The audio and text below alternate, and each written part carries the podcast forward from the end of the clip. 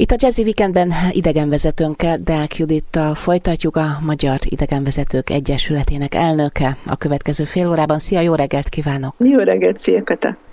No, hát múlt héten többek között érintettünk korcsolyázási lehetőségeket is a városban, és hát a városnézés részeim pedig szóba is hoztam a budapesti műjégpálya, amely azt Igen. hiszem, hogy nagyon sokunk kedvence és szép emlékek fűződnek hozzá.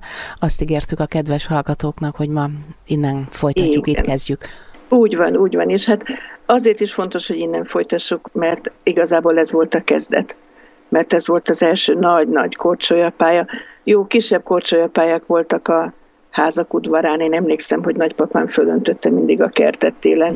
Jégen kellett ki csúszkálni a kapuig, és azt gondolta, hogy ez vicces és sportos. Nem az volt. De mondjuk igazából ez a nagykori pálya a, a Városligetben, ez a tényleg a, az egyedüli, az one and only Magyarország egyik első sport egylete. Uh-huh. valójában 1869 novemberében alapították meg egy kávéháznak a kártya termébe, hát hol másott ugye az jó sportos, és ebből lett egy ilyen budapesti korcsolyázó egylet, és engedélyt kaptak a városi tanácstól, hogy a Városligeti tó egy részén minden télen korcsolyapályát alakítsanak ki és aztán ezért rögtön következő évtől, 70-től a pesti urak és hölgyek itt díjtalanul, tehát fizetés nélkül hódolhattak ennek a szenvedélynek. Fölállítottak egy kis korcsolyacsarnokot, egy, egy kis két, kéthelységes fabódé volt, és ez 74-ben leégett.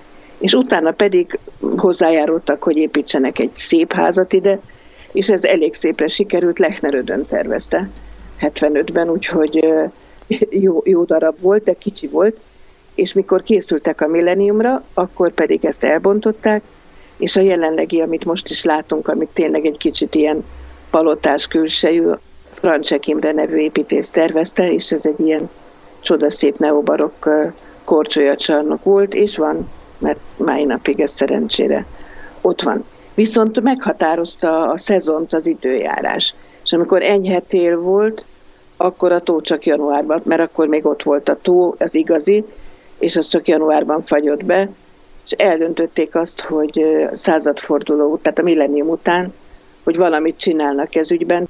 Jött az első világháború, és aztán tolódott ez a terv, és végül 1926-ra készült el egy 80x70 méteres, 5600 négyzetméter alapterületű óriási gépi hűtésű műjégpálya, ami én ezt nem értettem soha, és utána néztem, mi az, hogy gépi hűtés, hát hol vannak itt a gépek. Közvetlenül a pálya mellett helyezték el a gépházat, és ekkor 26-ban 62 kilométer hosszú gázcsövet ágyaztak be a tómeder betonjába, lebe, lebetonozták a tómedret. Úristen! Képzeld el, és ezekben a csövekben sós víz kering, és az átrendszerben elpárologtatott ammónia, ezt mínusz 7-12 fokra hűtötte le, és hogyha vizet öntöttek a betonra, akkor ezek hát 7-12 fokos hűtés miatt hónapokig hideg maradt, tehát hogy a jeget tudták biztosítani, úgyhogy korábban pár hétig vagy egy hónapig volt ugye a természetes hideg alapján, és így meg bő három hónapig lehetett korcsolyázni. Úgyhogy ez egy óriási technikai teljesítmény volt, és aztán később ezt felújították és kibővítették, úgyhogy itt most már 14.800 négyzetméter lett a teljes felület.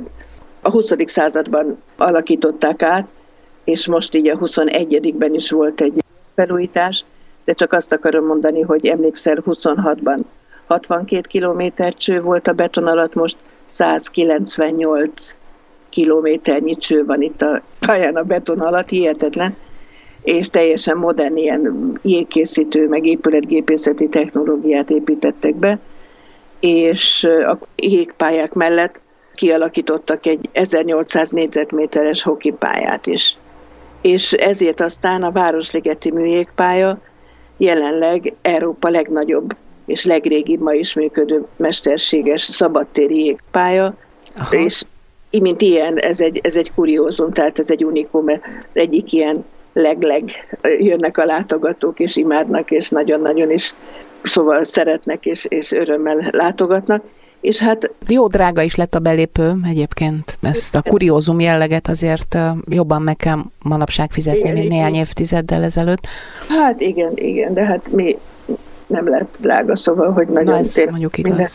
Igen, és azt akarom csak mondani, hogy 20-as, 30-as, 40-es években Budapesten volt Európa-bajnokság, műkorcsolyázó, Budapesten volt világbajnokság, és képzeld, hogy ebben az időben magyar világbajnok és Európa-bajnok is volt, úgyhogy mondjuk az olimpiai sportoknál van ez, hogy a nyári olimpiáról beszélni, mert az nekünk ugye nagyon pozitív, hiszen ott, vannak, ott van mindig az aranyeső, meg az éremeső, hát télen semmi, illetve most volt egy korábban, közelmúltban egy aranyére, na hát itt pedig sorozatban, és nem kevéssé ennek a Városligeti műjégpályának köszönhetően sorozatban voltak műkorcsolyában magyar férfi és női Európa bajnokok is. Úgyhogy ez mind, mindez ennek köszönhető.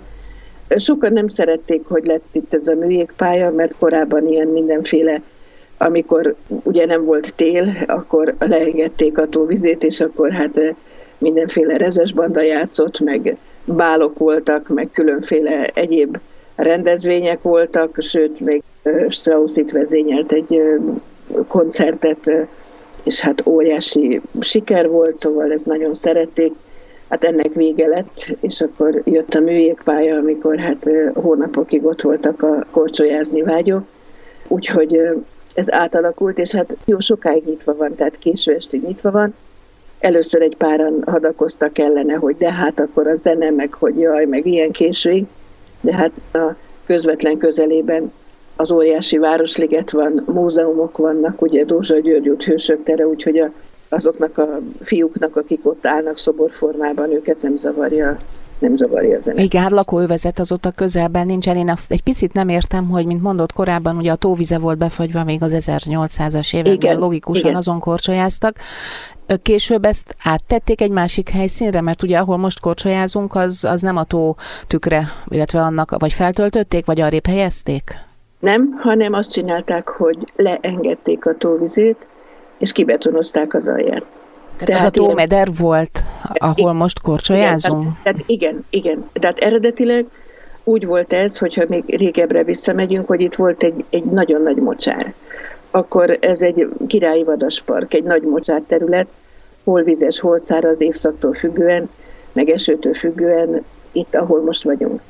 És aztán jött Mária Terézia, aki Isten áldásával azt gondolta, hogy legyen ez közpark, és ő volt az, aki lecsapoltatta ezt a mocsarat, és kertészek által kialakított tavakat tervezett oda, de tó volt, tehát hogy ez, ez, ez víz, tehát egy természetes... Ingoványos terület Természetes, igen, forrásból, mint ahogy van egy kis résztábla a Hősök terén, ahol régen egy kút volt, egy óriási, hát most kilátó az egyik budai hegyen, most Erzsébet kilátónak nevezik, tehát ott is van egy forrás a hősök tere alatt, és a legmélyebb és a legforróbb víz budapesti termelviszonylatban az pedig a Széchenyi fürdő mögött, tehát hogyha Kóskáros sétány és a Széchenyi fürdő között egy rét tulajdonképpen egy ilyen, ilyen füves, virágos parkrészlet, és ott van két betonkocka, hát azelőtt bokrok voltak, most gondolom modernebb a beton, mindegy no comment, és onnan azt látod még nyáron is, hogy a baromi erős gőz, sűrű vastag gőz jön felfelé. Most ezt, ezt képzeld, ha nyáron lehet látni, akkor télen mennyire lehet látni, ez Bizony. igazi látványosság. Azért, mert itt van Budapest legforróbb gyógyvize, nevezetesen 76 fokos. A szó, hát a legforróbb gyógyvízzel folytatjuk hamarosan itt a Jazzy Weekendben, és egy nem kevésbé izzító dal érkezik most, jön Eckstein Petra, és a You Will Never Find Another Love Like Mine. Dák Judittal zajlik tovább a budapesti városnézés itt a Jazzy Weekendben. Ott hagytuk abba, hogy megtaláltuk Budapest legforróbb gyógyvizét, itt a Városligetben, ugye? És akkor innen jön föl ez a víz, és ezt használják az Échenyi fürdőben is, meg az állatkertben is, persze lehűtve. és utána pedig, amikor úgy döntöttek, hogy műjégpálya lesz, leengedték a kis tavaknak a vizét, és kibetonozták az alját. És akkor Aha. így lett aztán műjégpálya, úgyhogy ez az 14.800 négyzetméteres felület, amit kimondani is sok, így lett, hogy igazából a tavak, ahol mi most korcsolyázunk, vagy nyáron ilyen tudod, csónakázás uh-huh. van, és belefulladni nem nagyon lehet, maximum egy békának, mert hogy, mert hogy ilyen 20 centi mély, ez az élet van most a beton. Aha, a békák meg viszonylag ritkán fulladnak vízbe, úgyhogy így van, meg is így van, szerencsére ők igen, igen, ők rendben vannak, és nem okay, fulladnak. Ez, na ez nagyon érdekes, és uh, további kérdések jönnek ilyenkor, és a Városligetnél fogunk lehet maradni, miért ne? A igen, további így, alkalmakkor, most viszont um, tovább kell lépnünk. Menjünk mert, tovább, um, igen. Menjünk tovább. Én azt gondolom, hogy ha valaki jól hát kifázta magát, és boldogan ott korcsolyázott egy órát, akkor jól esik neki bemenni valamilyen fűtöttebb helyre, vagy melegebb helyre. És inni egy forralt bort. És inni egy forralt bort, de ugye erre nyilván nem mondunk helyeket, hogy forralt bort hol lehet inni, mert ezt megtalálják a, az emberek, mindig megtalálják uh-huh. ügyesen, hanem ahhoz kell talán egy kis útmutató, hogyha elindulnak a város felé, a körút felé, a Városligetből, akkor a Kodály köröndön baloldalt van az a négy körcik, ugye gyönyörű épületekkel, és a legelső baloldalt, amit helyreállítottak néhány évvel ezelőtt, és felújítottak, az az a ház, ahol Kodály Zoltán az utolsó éveiben élt, konkrétan 1924-től 1967-ig, tehát több mint 40 évig, egy földszinti lakás, amit szépen berendeztek, felújítottak, ahol rengeteg-rengeteg érdekesség van az ő életéből, fonográf, lemezek, a gyűjtésnek az eredménye, amit hol egyedül, hol a Bartók Bélával csinált, és hát azok a tárgyak, amelyeket a különféle gyűjtő útja során beszerzett, kapott, vásárolt, vagy ajándékba kapott ilyen textil dolgok, faragott tárgyak. Szóval kimondottan ilyen népi magyaros dolgok, hogyha valaki ezt szereti, és látni akarja, hogy a mester Kodály, aki hát ugye mondhatjuk, hogy a 20. század egyik legnagyobb zeneszerzője volt, és hát ugye nem csak a zeneszerzés volt itt fontos, hanem a szolmizáció, tehát hogy ennek a kitalálása, illetve a népdalgyűjtés, és hogy ugye zenepedagógus volt, tehát hogy ez a Kodály módszer világhírű mai napig, akkor érdemes ide be, bejönni, és különösen azért, mert nem tart túl sokáig, mint általában a múzeumok, viszont kicsit meg lehet melegedni, és akkor Kodályból egy picit felkészülni. Ha folytatjuk egy másik magyar zeneszerzővel, ha tovább megyünk az Andrássy úton, a Vörös Marti utca sarkán találjuk a régi zeneakadémiát.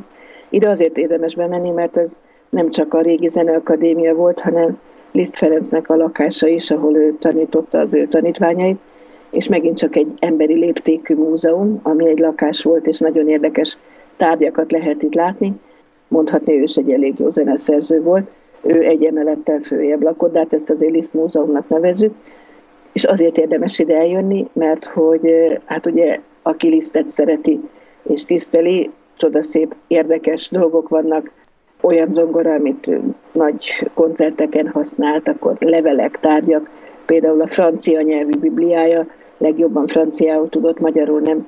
De franciául legjobban, jobban, mint németül, és azért azt szerette olvasgatni, és sok egyéb használati tárgy. Itt rendszeresen vannak koncertek, és nem csak szombati napokon, úgyhogy érdemes most a naptárukat megnézni az oldalukon, hogy mikor vannak ezek a kis koncertek, előadások, mert hogy mivel ez egy lakás volt, tehát ez egy tényleg egy ilyen kis intim, hangulatos dolog, nem egy nagy koncerttermet kell elképzelni. Mindenképpen lisztrajongóknak és zenerajongóknak érdemes ezt a múzeumot meglátogatni, és ez most nyitva van. És hogyha most azt nézzük, hogy milyen egyéb rajongások lehetnek, a évfordulók közül a legfontosabb talán, hogy, hogy 126 éve alakult meg a Magyar Olimpiai Bizottság, és ez azért érdekes, mert csak egy évvel van ez később, mint ahogy a Nemzetközi Olimpiai Bizottság megalakult, és ami meg érdekes ezzel kapcsolatosan, és ami nekem a szívem tüzke, hogy ott volt a Kuberten báró jó ismerőse, és Kuberten által nagyon tisztelt magyar résztvevő, aki úgy vett részt, Kemény Ferencnek hívták, hogy éppen aznap akkor nem volt ott Párizsban, amikor ezt megalapították, és 15-en alapították, és azok közül csak három olyan nemzet van, olyan náció, a csehek, a magyarok és az új-zélandiak, ahol még nem volt olimpia, és minden más alapítótagnál már volt többször is. Úgyhogy csak így erre gondoltam akkor, amikor így szó volt korábban olimpiákról, uh-huh.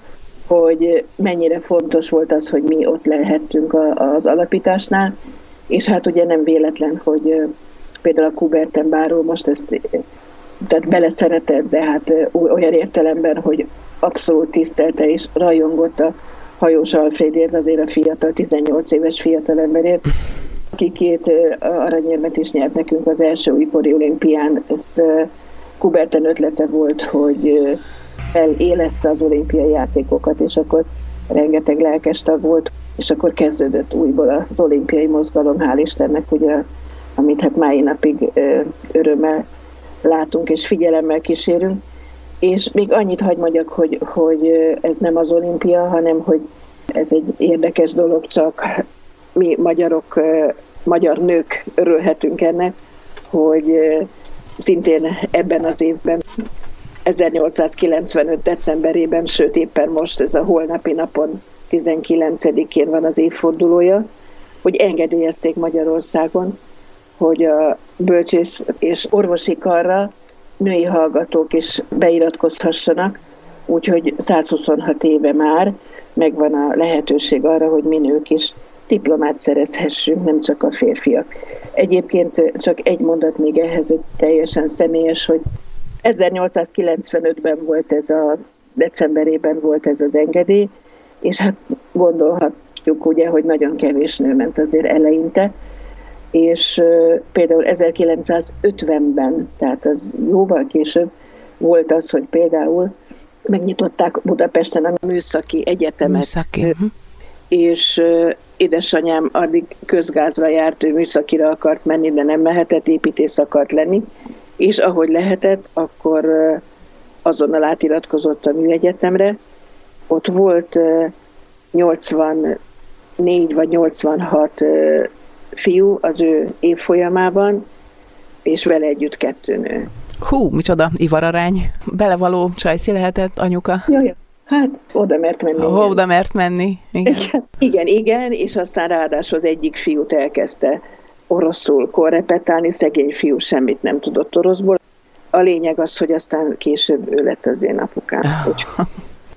Ez az arány azért nem nagyon gyorsan nőtt, úgyhogy azért ez szép lassan változott csak, de, de 126 éve lehetőségünk van egyetemre járni. Hát köszönjük szépen azt is, hogy egyetemre járhattunk, és Deák Juditnak is a mai közreműködést. Köszönöm én. Jövő hétvégén karácsony, akkor nem találkozunk, hanem majd januárban nagyon kellemes ünnepeket kívánok mindenkinek. Köszönöm szépen a mai figyelmet, és rádiózanak továbbra is a jazzin. A szerkesztő műsorvezetőt Danai Katát hallották.